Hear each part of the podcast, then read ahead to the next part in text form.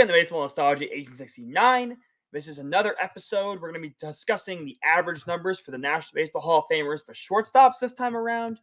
And uh, a good episode in store for you guys. Uh, but again, today is uh, Jackie Robinson Day. It is the uh, 75th anniversary of him breaking the color barrier. Um, thanks to Branch Rickey, signed him, uh, and he made his major league debut at, uh, at uh, Ebbets Field um, back in 1947. And what a legendary career he had. He was inducted in the Hall of Fame back in 1962. And 124 out of the 160 ballots. He made his debut at Ebbets Field versus the uh, Boston Braves. Uh, and he was heckled at, racial slurs. And if you saw the movie 42, you saw the film that he was heckled at by the opposing manager of the Philadelphia Phillies. That actually happened. He was treated terribly um, when they went on the road.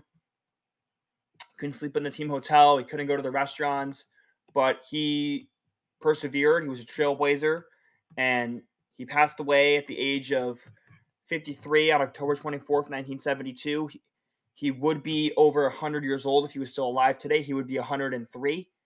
Uh, but yeah, Jackie Robinson is a legend. And today, all 30 major league teams will be in action today, and they will all be honoring him by wearing his 42 on the back and on their helmets and in the lineup card. Everywhere you'll see him. And it's a great day for Major League Baseball. Not only that, but they're going to be wearing the royal blue, the Dodger royal blue on the back of their jerseys, each team, including the Dodgers. And it's going to be special. But yeah, I wanted to put a little tidbit for uh, Jackie Robinson. Um, arguably one of the greatest five tool players. He's maybe one of the greatest athletes ever. He was an amazing track star at UCLA.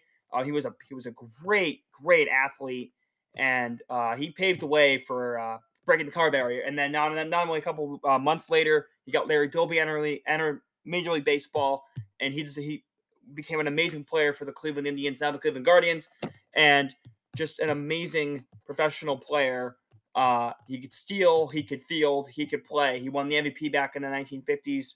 Um, one of the greatest ball players the league ever saw. Um, he won the MVP back in 1949. His, his second his second full season in the big leagues. He finished his career with a career 313 batting average. He won the batting title in 1949. He had 141 home runs, 761 driven in. He won the World Series championship in his second to last year in 1955. Uh, and he won the Rookie of the Year. That's what they call it, the Jackie Robinson Rookie of the Year award. Um, again, his numbers retired by all teams. He was the uh, NL stolen base champ. He was the NL stolen base champion in 47 and 49. Um, he was six-time All-Star from 1949 to 1954. Uh, and he is a legendary player. And unfortunately, we we lost him too soon. But he was a big, important part of the civil rights movement. You saw him with uh, Martin Luther King Jr., him with Bill Russell in the 1960s until his unfortunate passing at the age. Uh, but yeah, uh, J- Jackie Robinson, a legendary player, and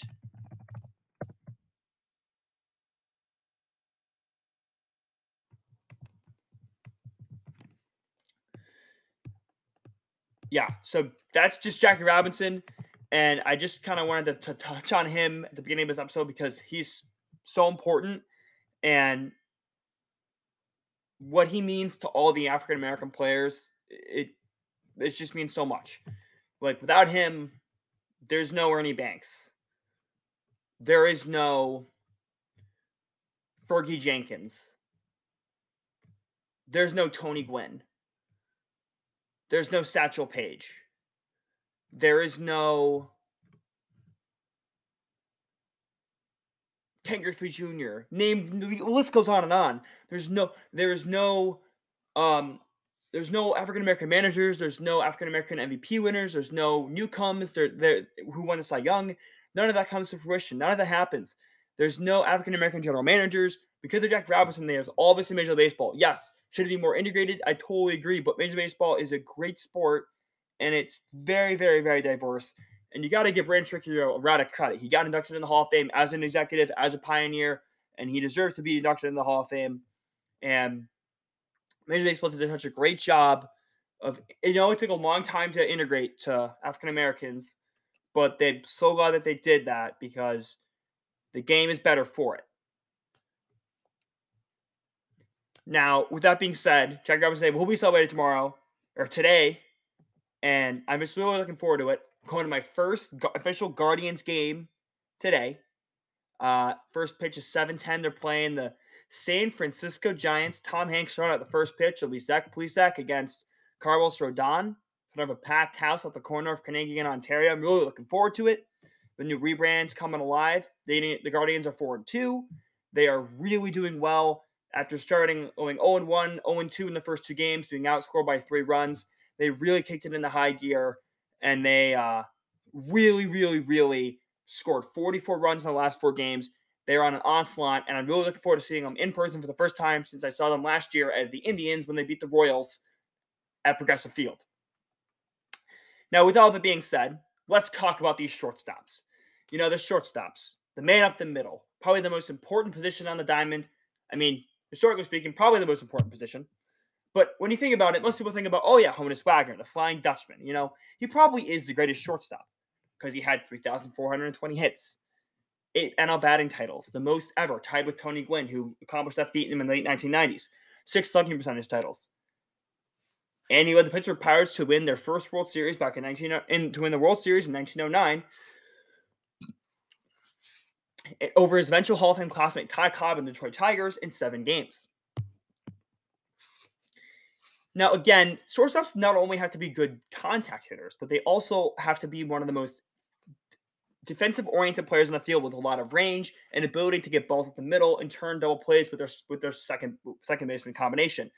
Six four three countable play, ground ball hit a shortstop, throw to second baseman. Again, they have to tumble that bag and they have to man up the middle. Their their position is probably besides catcher and pitcher, probably the three most important positions in baseball. And I probably put first base up there too, because just, just because of how important, because each play in the infield mainly goes to first base. So but yeah, it, it all started with with Honus Wagner. We captured those eight batting titles at the turn of the 20th century. Uh, over a 12 year stretch from 1900 to 1911, Wagner drove in 100 runs in six times. Uh, he led the NL in stolen bases on five occasions during that period. The only knock on the Flying Dutchman is his defense, as he committed 676 errors as a shortstop. Uh, that's 10th most in position in MLB history. It's not as bad as Long, though. Uh, there's a guy named Long who has the most errors ever by a shortstop. I think it's over a thousand. Uh, it is Herman Long has over has 1,070 errors committed at shortstop. I mean, yes, was the what was the fine really really bad defensively? I totally agree. But fielding players weren't really good in the dead ball era because they weren't using gloves and their gloves weren't the best material. So I'm going to give a little pass on that because the era was played differently at then. But if you played in today's era, I would assume that 600 errors would be laughed upon and frowned upon. But again, it's he was an amazing hitter. He'll be celebrated as an amazing hitter. And the metrics that were used at that time weren't the ones that we have today, so I'm not going to knock on him on that. Now, in the 1940s, the game had Luke Appling and Lou Boudreau, commanding short for the Chicago White Sox and Cleveland Indians. Appling played his entire 20 year career on the south side of Chicago, where he collected over 2,700 hits and two AL batting titles, but unfortunately never cracked the postseason. His team never even won over 80 plus games. But Boudreau, on the other hand, experienced for baseball, landing the Cleveland Indians to a World Series championship over the Boston Braves in 1948 as player manager. That season, Boudreau took home the AL MVP after 199 hits, 18 bombs, 160 runs driven in, and he hit 355 with a 10.4 WAR. The thing is, he didn't win the batting title that year, and many people will argue that he shouldn't have won that MVP because you know Mickey Mantle or uh, Joe DiMaggio and uh, uh, Ted Williams had just fantastic seasons, but on the other hand, he was the reason that the at the time the Indians were so dominant that year, and they won the pennant, and they were able to go to the World Series, and they beat the Boston Braves in six games. So he did lead the league in WAR. He was the most valuable player on any team that year. Take him off the uh, Indians. What are the Indians that year? So I agree with the pick. A lot of people will, will disagree with me. And a lot of people also will disagree with the pick that Major Baseball had at the time. Now, in the 1950s, Ernie Banks kind of changed his position as it was today. He was the first power threat. I know he spent most of his time as a first baseman because he played more games there, but he did win back to back MVPs back in 1958 and 59. He became the first African American player to do so. Uh, Mr. Cub, as he's called, and he has a statue out there at Wrigley Field. I believe he does.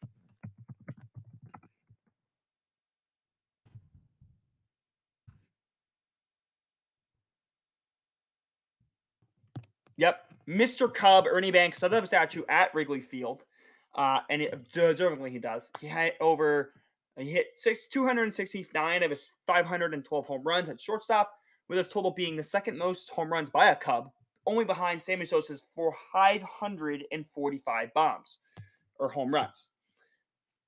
Again, Ernie Banks passed away, I think, a couple like eight or nine years ago. He was ushered in the Hall of Fame by the Baseball Writers Association of America back in the ninth. Uh, he was inducted when he was alive. His teammate Ron Santo, unfortunately, wasn't, uh, which is just. I talked about that last episode. It just wasn't fair for Ron Santo be inducted in the Hall of Fame when he's dead, but they inducted Ernie Banks. Likely because that Ron Santo really wasn't as dominant as uh, uh, Ernie Banks, but they did put up really great numbers during their career. Great teammates, and they're both in the Hall of Fame, rightfully so. Now, in the 1970s to 1990s, he had some really great shortstops. You had Robin Yount and Ozzie Smith, both in the Midwest, playing for the Milwaukee Brewers and the St. Louis Cardinals, with each club supporting fine powder blue jerseys. Back in the 1980s, you had a lot of teams wearing powder blue. You had the Brewers, the Cardinals, the Expos, the Braves. There were so many teams wearing powder blue, uh, and it was fun. All the teams wearing these powder blue jerseys, and, and even the Phillies were too. Now, Yount had 210 hits, 29 home runs, 114 RBIs, and hit 331 to win the AL MVP back in 1982, where he led the Brewers to their first and to date only World Series appearance, where they faced Smith and the Cardinals only to fall in seven games. The kid is what they call them, would take a, home a second MVP in 1989, but this time at center field to become the third player to have won the award at a different position. The other people who have done that, uh, MVP, baseball MVPs at different positions.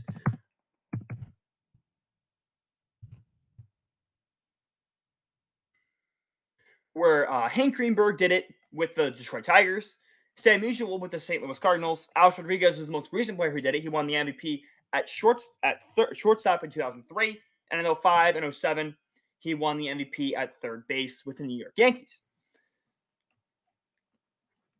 Now, we want to talk about he was a great hitter. Robin Yount was a great def- uh, defensive player, not a great defender. He only had one gold glove, which was back in 1982 when he won his MVP. He did win a couple Silver Slugger awards. He only drove in 100 runs three times, but again, he was a really consistent hitter and he drove in a lot of runs.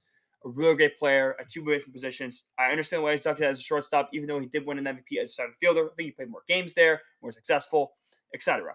Now, with Ozzie Smith, was nicknamed the Wizard for his fantastic defensive plays and him doing flips out and when he went on the field. He was an amazing ball player. Over short at short over his 19-year career, he won 13 Gold Gloves, the most all time at the position. He had 239 total zone, total fielding, runs above average at shortstop. Man, that's a mouthful. And a career 44.2 defensive WAR, which is the highest mark of all time. No one's even close. The closest is a shortstop on the uh, on those great, great, on those not great, but those bad uh, Baltimore Orioles teams back in the 19, 1980s of Mark Beringer or Mark Belanger. Yeah, Mark Belanger had those interesting, he had a really good career with those uh, Orioles team. Wasn't really a good hitter, but he was a great defender. Now, going back to those two guys, those two guys were kind of like the complete opposites. Like one of them was a great hitter, one of them a great fielder. One of them hit when they needed to, one of them didn't. But again, they were great players and they were really fun to watch. I never got to watch them play live, but I know a lot of people who did. Now, going to the latter part of it, yes, Ripken Jr. did play in that part of a decade, but they were kind of the faces of that first decade.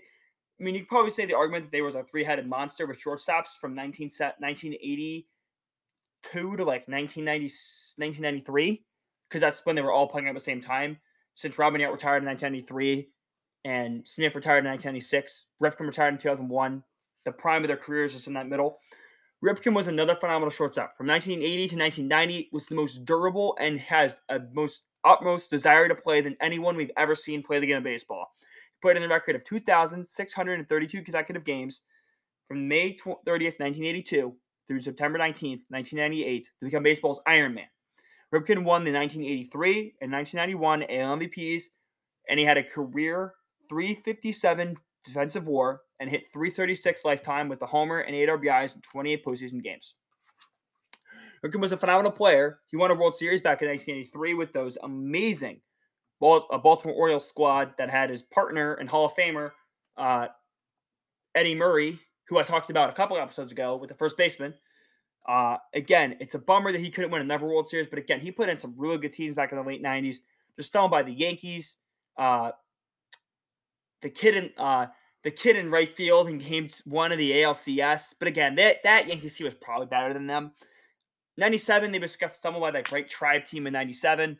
And then they just didn't have enough pieces. You know, Alomar left to go to Cleveland in 98, and they just didn't have the pieces. You know, it just was a bummer that they just couldn't keep it together.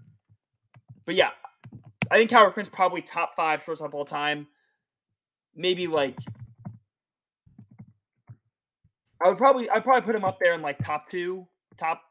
It's like for me respectable. For me, it'd be like top three, but I wouldn't be surprised if you put him like one or two, or two, two, two or three would be respectable. Respectable. My bad. Alomar left in '99, but still, those are some really great teams that uh, Ripken played on. Really great players. Played for David Johnson, a pretty good manager. Now, going on, uh, Cal Ripken Jr. during his age 35 season, which was 1996, Barry Larkin, the great Cincinnati shortstop who won the World, who led his team to the NLCS the year prior, winning the NL MVP in the strike shortened season, which was 144 games. He was also five years removed from winning the the Reds their first World Championships in 1976, which they haven't been back to since that same year. Now, Barry Larkin was a very interesting ball player. Yes, he wasn't a guy who was going to drive in a whole lot of runs, but did he always get on base? Was he very? Was he was a very, very talented ball player up the middle. Uh, he was inducted into the Baseball Hall of Fame back in 2011. He went to the University of Michigan. He was born in Cincinnati, Ohio, so he was a local guy. He had over 2,340 hits. He had less than 100, less than 200 guys. But the thing is, he didn't drive in 100 run, 1,000 runs. What the plateau for shortstops was, I think, was like 1,028. I believe was the plateau. I gotta go take a look. We will talk about that soon, but I just want to take a look at it though. Yeah, it was 1,028 RBIs for the shortstops. He missed it by a bunch, but again, you got to look at the context. Like, what was this player good at? And like in my opinion, I think that Barry Larkin was not a home run hitter. And you have to analyze that in in context. Yes, he did win the MVP in 1995 with very like below numbers. 158 hits, 15 home runs, 66 RBIs, but he led the he had 51 steals that year. That is a lot of steals for a guy in a shortened season. Let's look at the voting that year in 1995. Bichette finished second, but his WAR was just atrocious of 1.2 WAR. You can't give the MVP to a guy who had a 1.22 WAR, despite the fact that he led the lead in hits, RBIs, and home runs, and slugging percentage. Yes, Greg Maddux had a heck of a season for the Braves in 1995, but I don't think it's right to give a guy who pitched, who won, who led the league in wins and had the lowest ERA. But I think they made the right call. I think it could have gone either way, but good job on their part for giving Larkin the MVP because he totally deserved it in 1998. Or my bad, 1995. Okay, again, now with that same year, Derek Jeter. He did debut in 1995, but his first full year was 1996 with those magical 1996 New York Yankees, who went 92 and 70 and went out winning the 1996 World Series over the Atlanta Braves. So this is like Ripken starting to like decline. Like in 1996 was Ripken's fourth and final last 100 RBI year and then he came a third baseman to kind of like make it easier for him during the end of his career. Jeter kind of sort of. He won four World Series his first five full years in the big leagues, and people like. I'm not saying people didn't like overrate them. That I don't think people like overhyped him. I think it's because, like, he just played in New York and he had that like, and he did a tremendous job of handling that pressure. I can't think of any other guy that did such a great job of handling that New York pressure, of being an athlete in the one of the biggest markets in the whole entire country, and you're in front of fifty thousand people at Yankee Stadium, and play with all these great players, play for a Hall of Fame manager Played for another manager he won a World Series with. I mean, two World Series with. And you play with all these great players, two legendary stadiums, one iconic radio broadcaster or PA announcer, Bob Sheppard, and you make some of the most iconic plays ever, but still, a lot of people think you're a little overrated, and including myself, because yes, I will not, I will not say that you're not overrated offensively. You're an amazing offensive player. You were tremendous, Derek. You were, in my opinion, one of the most prolific hitters I ever got to watch. Uh, in the clutch, you had 200 hits, 20 home runs, 61 home, 61 RBIs, and a 308 batting average in 158 playoff games. I mean, but is one he but he's one of the worst defenders of all time, even if his flip play and gain in the 2001 ALDS and many jump throws, especially the one in the 2000, 1998 ALCS against the Cleveland Indians back. Uh, but again, number two, as I call them, he had a career defensive war of a minus 9.4, a 165 minus defensive run saved, and a minus 186 total zone total fielding of runs above average.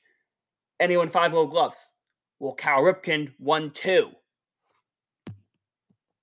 And again, as I already talked about, because of these things, I think that Derek Jeter is overrated as a ball player. While people think he's like top three shortstops of all time, I think he's a great player. Don't get me wrong but I think that you can't put him above Ripken. I know I might, I might sound crazy like that because, yes, Ripken was great, but he did it on both sides of the ball. Yes, did, did Jeter have his moments on defense? Yes, he did. Did did did did we all? Jeter never won an MVP. He came close a couple of times. All I'm saying is he will think that he's just just amazing player, and it's I think it's maybe maybe it's because of recency bias because a lot of people like watched watched a lot of these young guys watched Derek Jeter but didn't watch Ripken. I never watched Ripken play. All I watch Ripken is on highlights or on old games when I watch. I never watched Ripken play in an actual game, so I have no say. But I think that like watching him play, looking at his defensive analytics and metrics, I feel like Jeter, my opinion, is slightly overrated.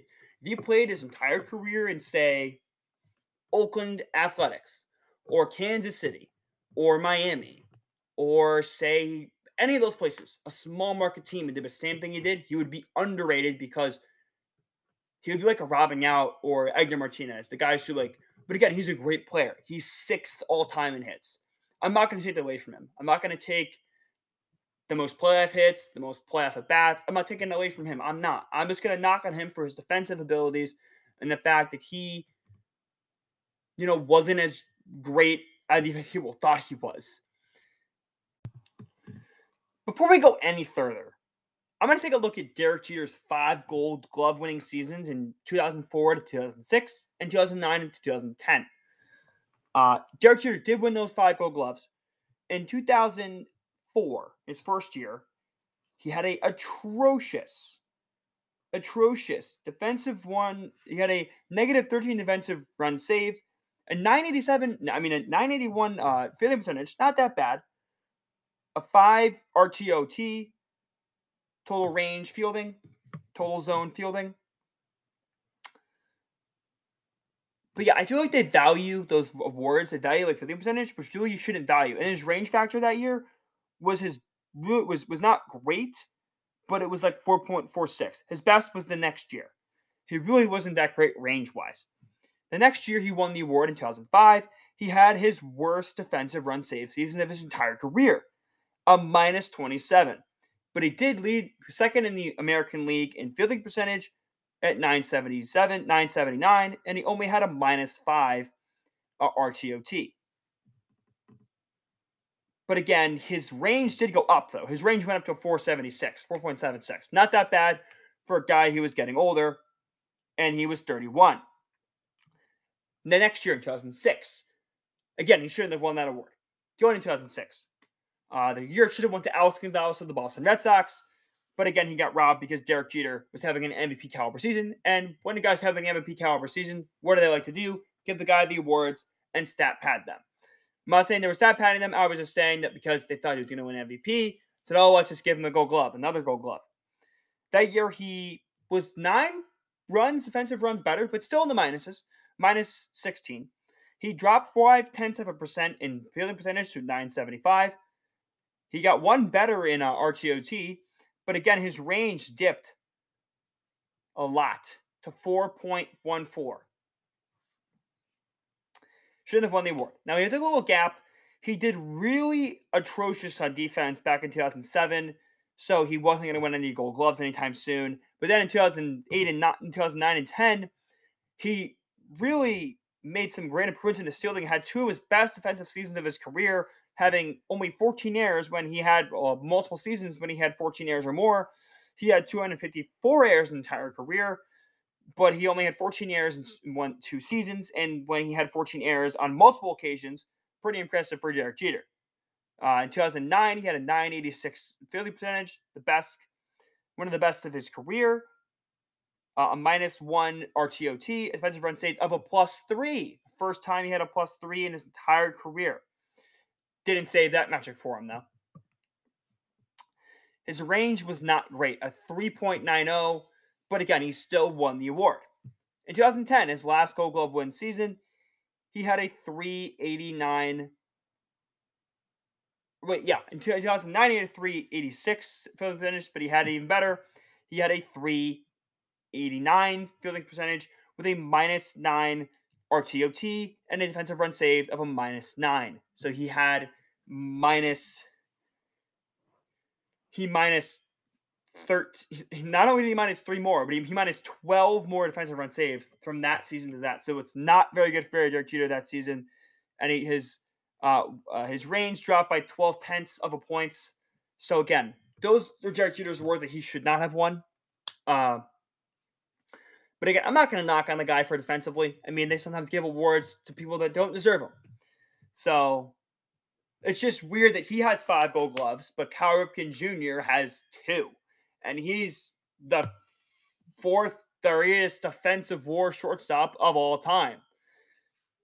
And he's the fourth, he's the third greatest defensive war shortstop of all time. And he's the fourth greatest D war player ever. But he only won two awards. So now that we talked about Derek Jeter and the history of the shortstops and his gold gloves, let's examine the hours numbers needed to be inducted into the Hall of Fame. Now, first with WAR, which stands for wins above replacement, the average is 64.7, being met by eight of the previous 11 members, meeting the mark. Wagner's 130.8, WAR is the highest. He's the only guy who reached the century mark in WAR. While Phil Rizzuto's 42.2 is the lowest of any MLB player inducted. Yes, I do understand that Rizzuto could have compiled a higher WAR and more statistics if he didn't play in World War, if he didn't decide to serve in World War II and take four years out of his career to play in or to serve for our country. And he was an amazing player, won the 1950 MVP, rightfully deserving to be in the Hall of Fame, just as Joe Sewell does, just as Lou Boudreau does. Now, we're talking about percentage of games played as shortstop. It sits at around 79%, with 16 of the 26 and trying exceeding it. Regarding defense, shortstop's the hardest position. I mean, maybe not the hardest, I'm gonna say probably like catcher, shortstop, pitcher. Probably like I'm talking about like fielding. Like not pitcher's obviously one of the hardest positions. But I'm talking about like you're fielding your position. Catcher's probably one, shortstop's two. I mean, the D war probably will disagree with me, but I'm gonna say the catcher is more important because you have to uh, uh, give to your uh, pitcher. You have to block balls in front of the plate, throw guys out. But again, shortstop's so important. You're capturing the infield. But let's continue. Now, there's probably 10 greatest defenders at shortstop that have played defense better than anyone else at shortstop.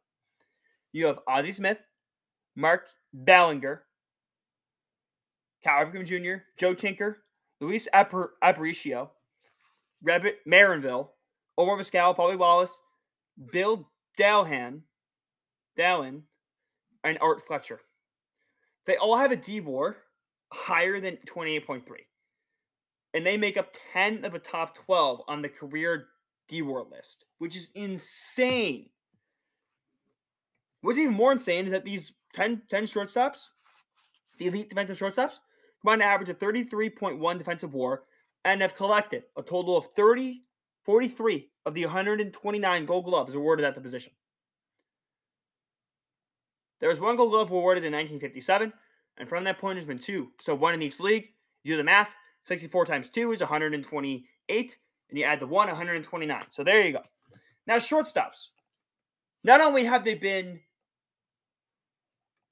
great defensively, they've always been great at the batter's box. But before we go defensively, let's look at the, the Gold Glove awards at, at shortstop. So you have I. Smith at 13, Omar Vizquel at 11, Luis Aparicio had 9, Mark Belanger had 8, Derek Jeter and Dave Concepcion both have 5. Let's do this off memory.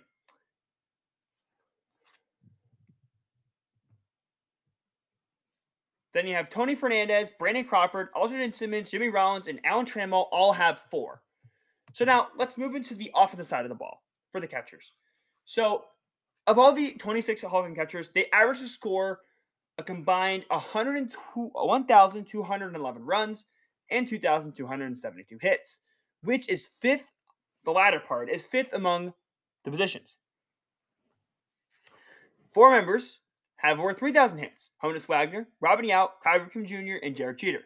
With Jeter's 3,465 hits is the most by a shortstop and is sixth on the all time list. Now, with going into the four guys that have 3,000 hits, I know that there's another position has more players in the Hall of Fame that have 3,000 hits. I believe it's an outfield position. I think it's left field. But they have four right now. But looking at this list, you see 32 guys on this list, from Pete Rose all the way to Roberto Clemente, who just has 3,000 exactly. Got his 3,000 hit on a double um, on the last game he played in his entire career. What a story. Now, out of these 32 guys, 81% of them have been inducted to the Cooperstown. That's 26. That's 26 guys. Two haven't been elected because they're ties to steroids. Alex Rodriguez and Rafael Palmeiro. Rodriguez still on the ballot. He got on the ballot last year or this just past year. I think he'll stay on for a little bit. I don't think his uh, his credibility and his uh, actions will earn him a spot in Cooperstown. Great ball player, but I don't think he deserves the election. Now, Palmeiro, on the other hand, probably won't get in anytime soon. Two will eventually be elected. Yes, Adrian Beltre and Ichiro Suzuki both will be inducted. Ichiro Suzuki last played in 2019. He'll be first on the ballot in 2025. But Beltre will be inducted. He played last in 2018. His first ballot will be in 2024. So I assume if things go okay, he'll be inducted then with a Ranger, a Sigma on his plaque. Unless he wants to have someone else on his plaque, because you know they get to choose. One will never get in due to his betting on baseball, talking about Pete Rose, but I feel like he should be in. And then lastly, you have someone who's currently playing and his last season with his team that he started out with, Kyle Albert Pujols, who has over 3,000 hits, 600 home runs, 2,000 RBIs, and 2,000 runs. He will get in first ballot Hall of Famer in 2028. Whenever that is, he'll get in. Now, in regards to extra base hits, Rashad averaged 386 doubles and 500 and 100, my bad, 151 home runs, and good for sixth and eighth out of all the positions. Wagner collected the most two baggers with 643, which is 10th on the all time list. And Ernie Banks has 512 home runs that he collected as in his entire career.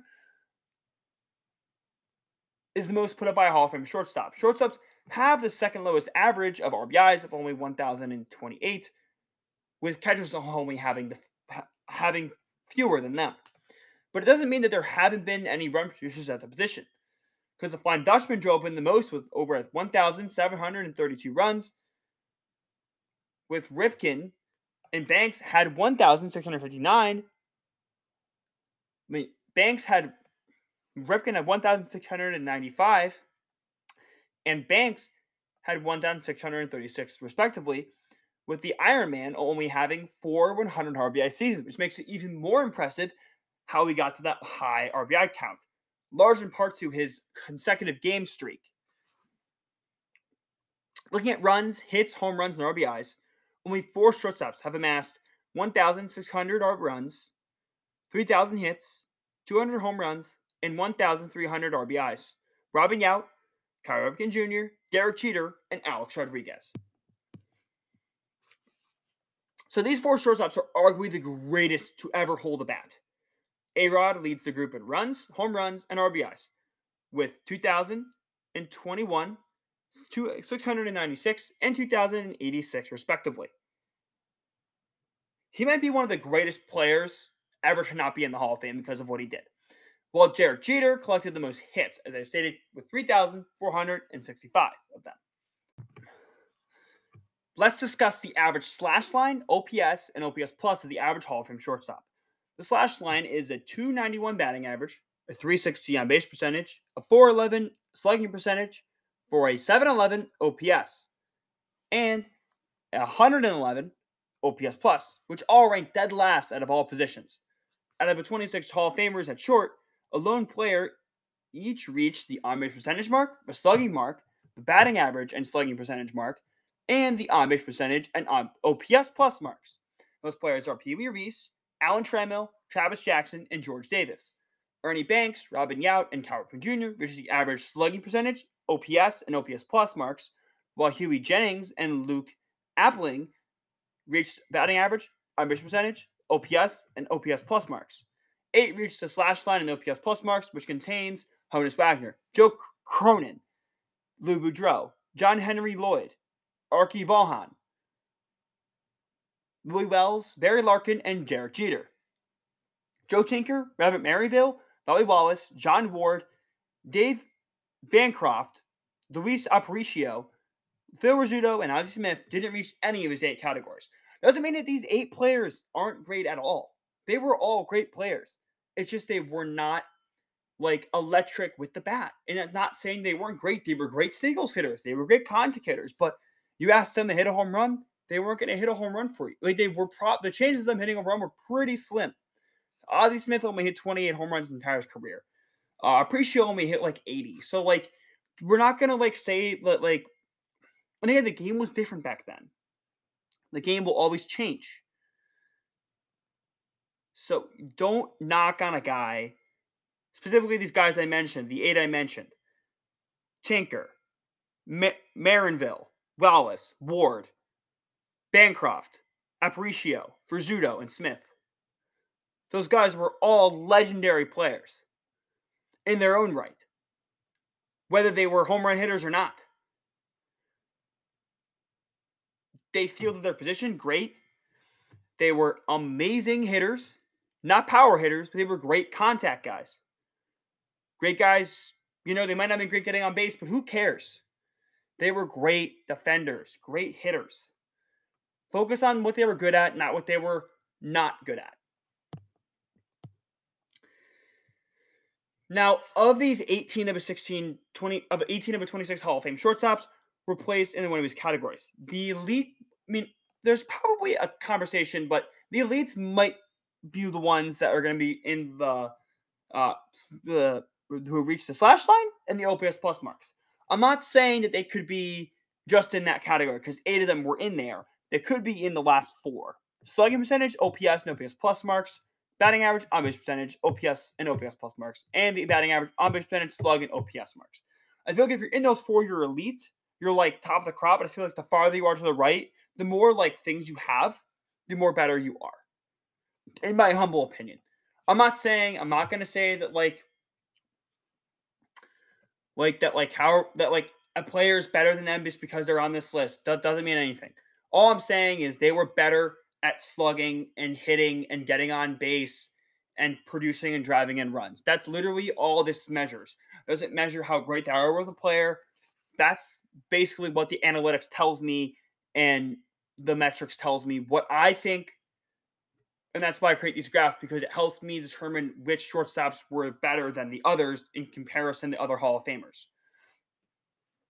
Again, I'm not going to go up here and tell you that this is why I think these guys are better. No, I look at the whole entire picture. I look at were they a great ball? Were they uh, a great defender? Were they a good hitter? Were they good in the clutch? Were they playing a lot of good teams? Did they have team success? That's what I look at. I don't think I've said that yet, but That's what I look at when I'm looking at these guys and I'm seeing like, okay, well, if they only meet like one of these benchmarks, I might not put them in a higher category as the other guys.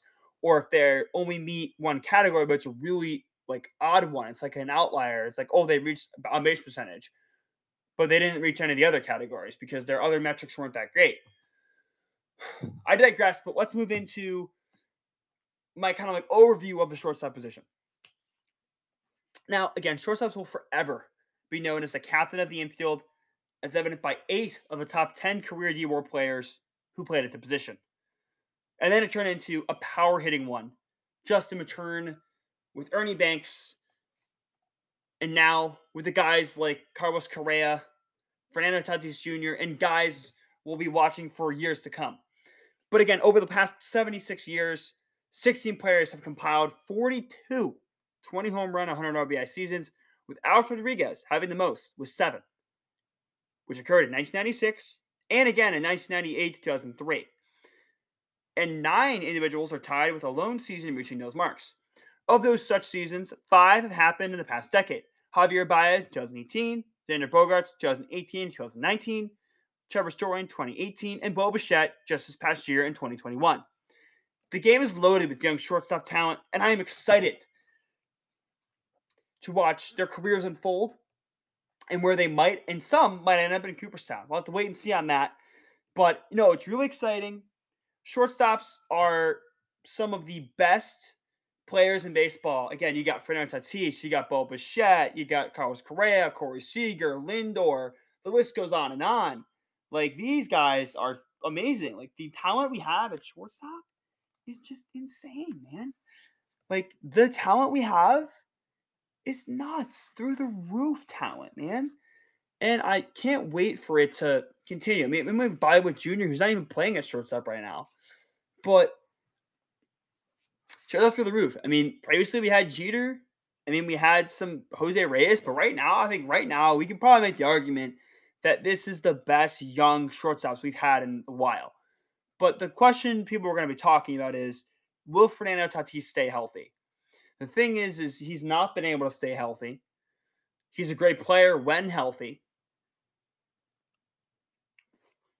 Is, was Correa worth the money? Was Baez worth the money? Everyone talks about that. Baez is a great player. Strikes out a ton though. The Tigers are no. Everyone knows that. Everyone knows what the Twins were doing when they signed Correa. Everyone knows why the Tigers signed because they wanted a franchise player. Corey Seager went to the Rangers because he wanted to be a franchise player because he knew that he wasn't going to hold lot of playing time because Trea Turner was going to be second baseman. He didn't want Trea Turner to play second base, so he made him be a shortstop. I understand the move. And there's a lot of great shortstop talent in the game right now. And you have Jazz Chisholm. I forgot about him too. Like, you mean when you know your shortstop talent is so good, is when you forget people who are like so good and relevant. That's how you know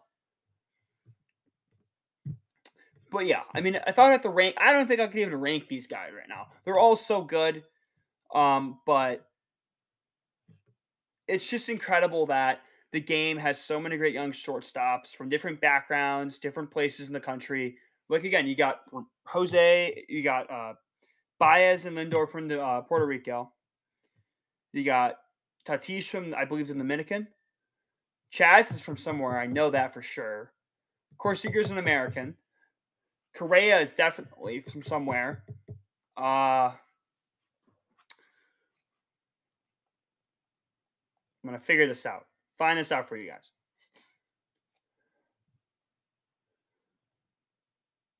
Jazz Chisholm is from the Bahamas.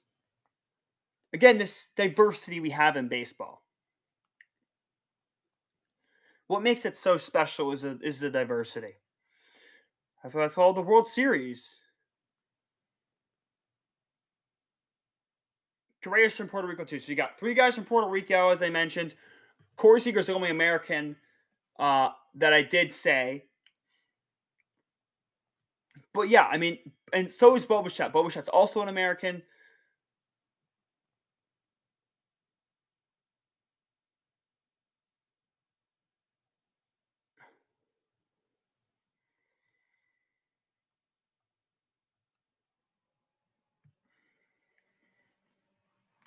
But yeah, like I, I might want to rank the best ones today because there's a lot of great ones. There, there really is. And I'm again, as I said it earlier, I'm really excited for these shortstops. It's the best we've seen, and I'm blessed to be able to to, to, to, watch them in their primes. And I forgot about Trea Turner too. Trea Turner's a shortstop too. That's like I think I was listed maybe close to ten guys. There are so many shortstops, and Wander Franco. Probably, I think I listed close to eleven guys.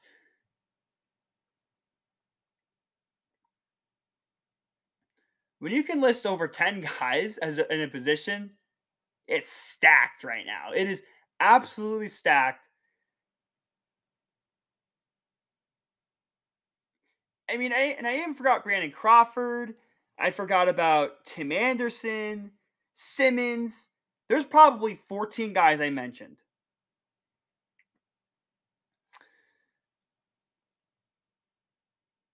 And according to some people on MLB, they put Fernando Tatis at the top. You know, I don't like that move. You know, the reason why he's hurt. Some people put Trea Turner two. I respect that. Correa three. I res- he's a good player. Silver Slugger, Gold Glove Award winner, Platinum. Bogaerts, great player. Jersey before.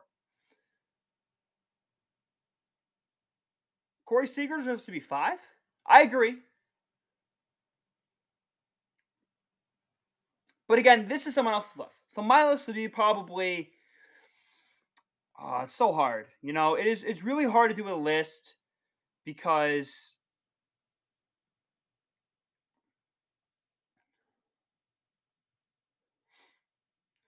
I mean, I would probably put it's so hard to rank shortstops because they're just all so good.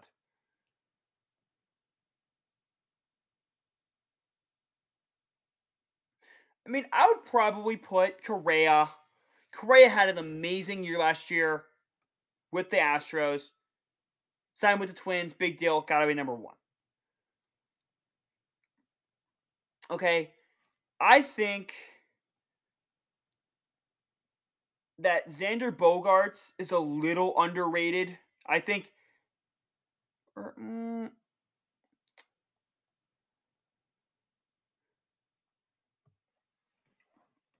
I'm going to go Trea Turner too. It's got to be two. Trea Turner is arguably the most tough out in baseball. When he gets a ball to be shortstop on like not a hard ball, you have to literally throw it right when you get it because he'll get there. Uh, he had a high OPS at shortstop at 146. What series with the Nationals now with the Dodgers stacked team. I agree with three with Seager, but I might flip flop him with Bogaerts. Bogaerts is more established. I think Bogaerts is three on my list. I don't know if we'll say in Boston, but he's got to be three. He's had a, two career years.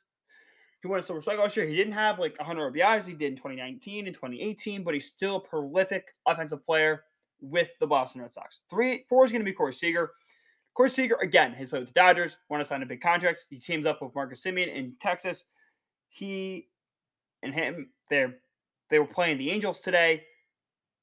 They I mean, I mean, I don't know why, but I just the Angels or the Rangers mm, are gonna be struggling this year, but they're gonna have two star players to get them more tickets in that big stadium, so it's a win win. Five, I agree with Tatis being high in the middle. I'm glad that this person and Odyssey, and again in my list, it's been the same thing. Tatis has to be five because he was hurt last year.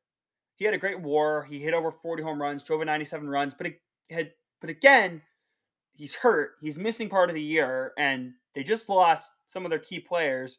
So it's kind of they really need him there. So unfortunately, he's not there. Five. Lindor on this audience list too high. For me, I'm gonna put Lindor in the bottom of the tier. Lindor's a great player. I just think he's a little over. He's a great defender. He's better defender than most shortstops in the game of baseball. But from watching him play in Cleveland, he was an amazing player. Maybe like the top three shortstop in baseball at the time. They could probably argue top two. Uh, but when he went to New York in 2021, I kind of noticed he was struggling with playing in the bright lights of New York City. And again, that's what Jeter was so known for. He, on the other hand, was not. I feel that he can do it. Will he have better year? He better have a better bounce back year. I think Bichette is six. He had a great year last year. Did he strike out a lot? Yes. Did he make a lot of errors? Yes. Is he still young? Yes. He will have a bounce back year. Yeah, Bichette's going to have a good year this year. And the next three guys on my list. So yeah, he's he's sixth, and then I got Lindor seventh. Now I don't like how Odyssey put their Franco eight. He had a really great year, but does he deserve to be number eight on this list when two guys below him? Yes, Brandon Crawford has been a great player for the last half decade, and Tim Anderson has been an amazing contact hitter for the Chicago White Sox for a little over four or five years now. And I'll, I think I think I'll put Wander ten, and I'll probably put Crawford eight and Anderson eight, Anderson nine. So the reason why I'll put Crawford nine, Crawford had an amazing year, a bounce back year, over 90 RBIs. He had 24 home runs, 15 outs above average, a 5.5 fWAR, he had 56 walks, a 895 OPS, which is a good OPS. It's above average. It's good OPS.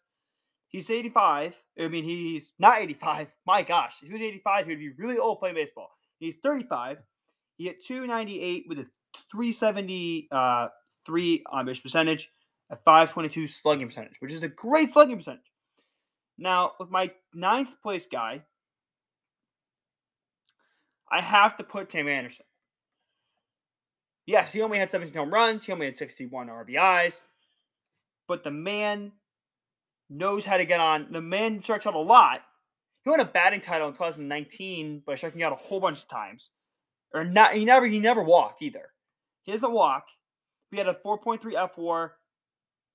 He hit over 300 again for the last couple years. I expect him to do it again. He's the catalyst of that White Sox team. Even though Abreu's been the best player of the last couple years, I feel that he is what makes the White Sox go, and Hill's number nine on my list. 10 is going to be Wander Franco. I know people want to put him higher, but I feel that Wander Franco had that great run with the uh, Tampa Bay Rays at the end of the year. He got called up late. He's a great player, a wonderful talent. Uh, will he be a great player? He he should be. He deserves to get. He deserves to get that contract away. Mm, maybe, but we'll have to wait and see. Obviously, but yeah, that's my list. Uh, again, really looking forward to these shortstops playing out this year.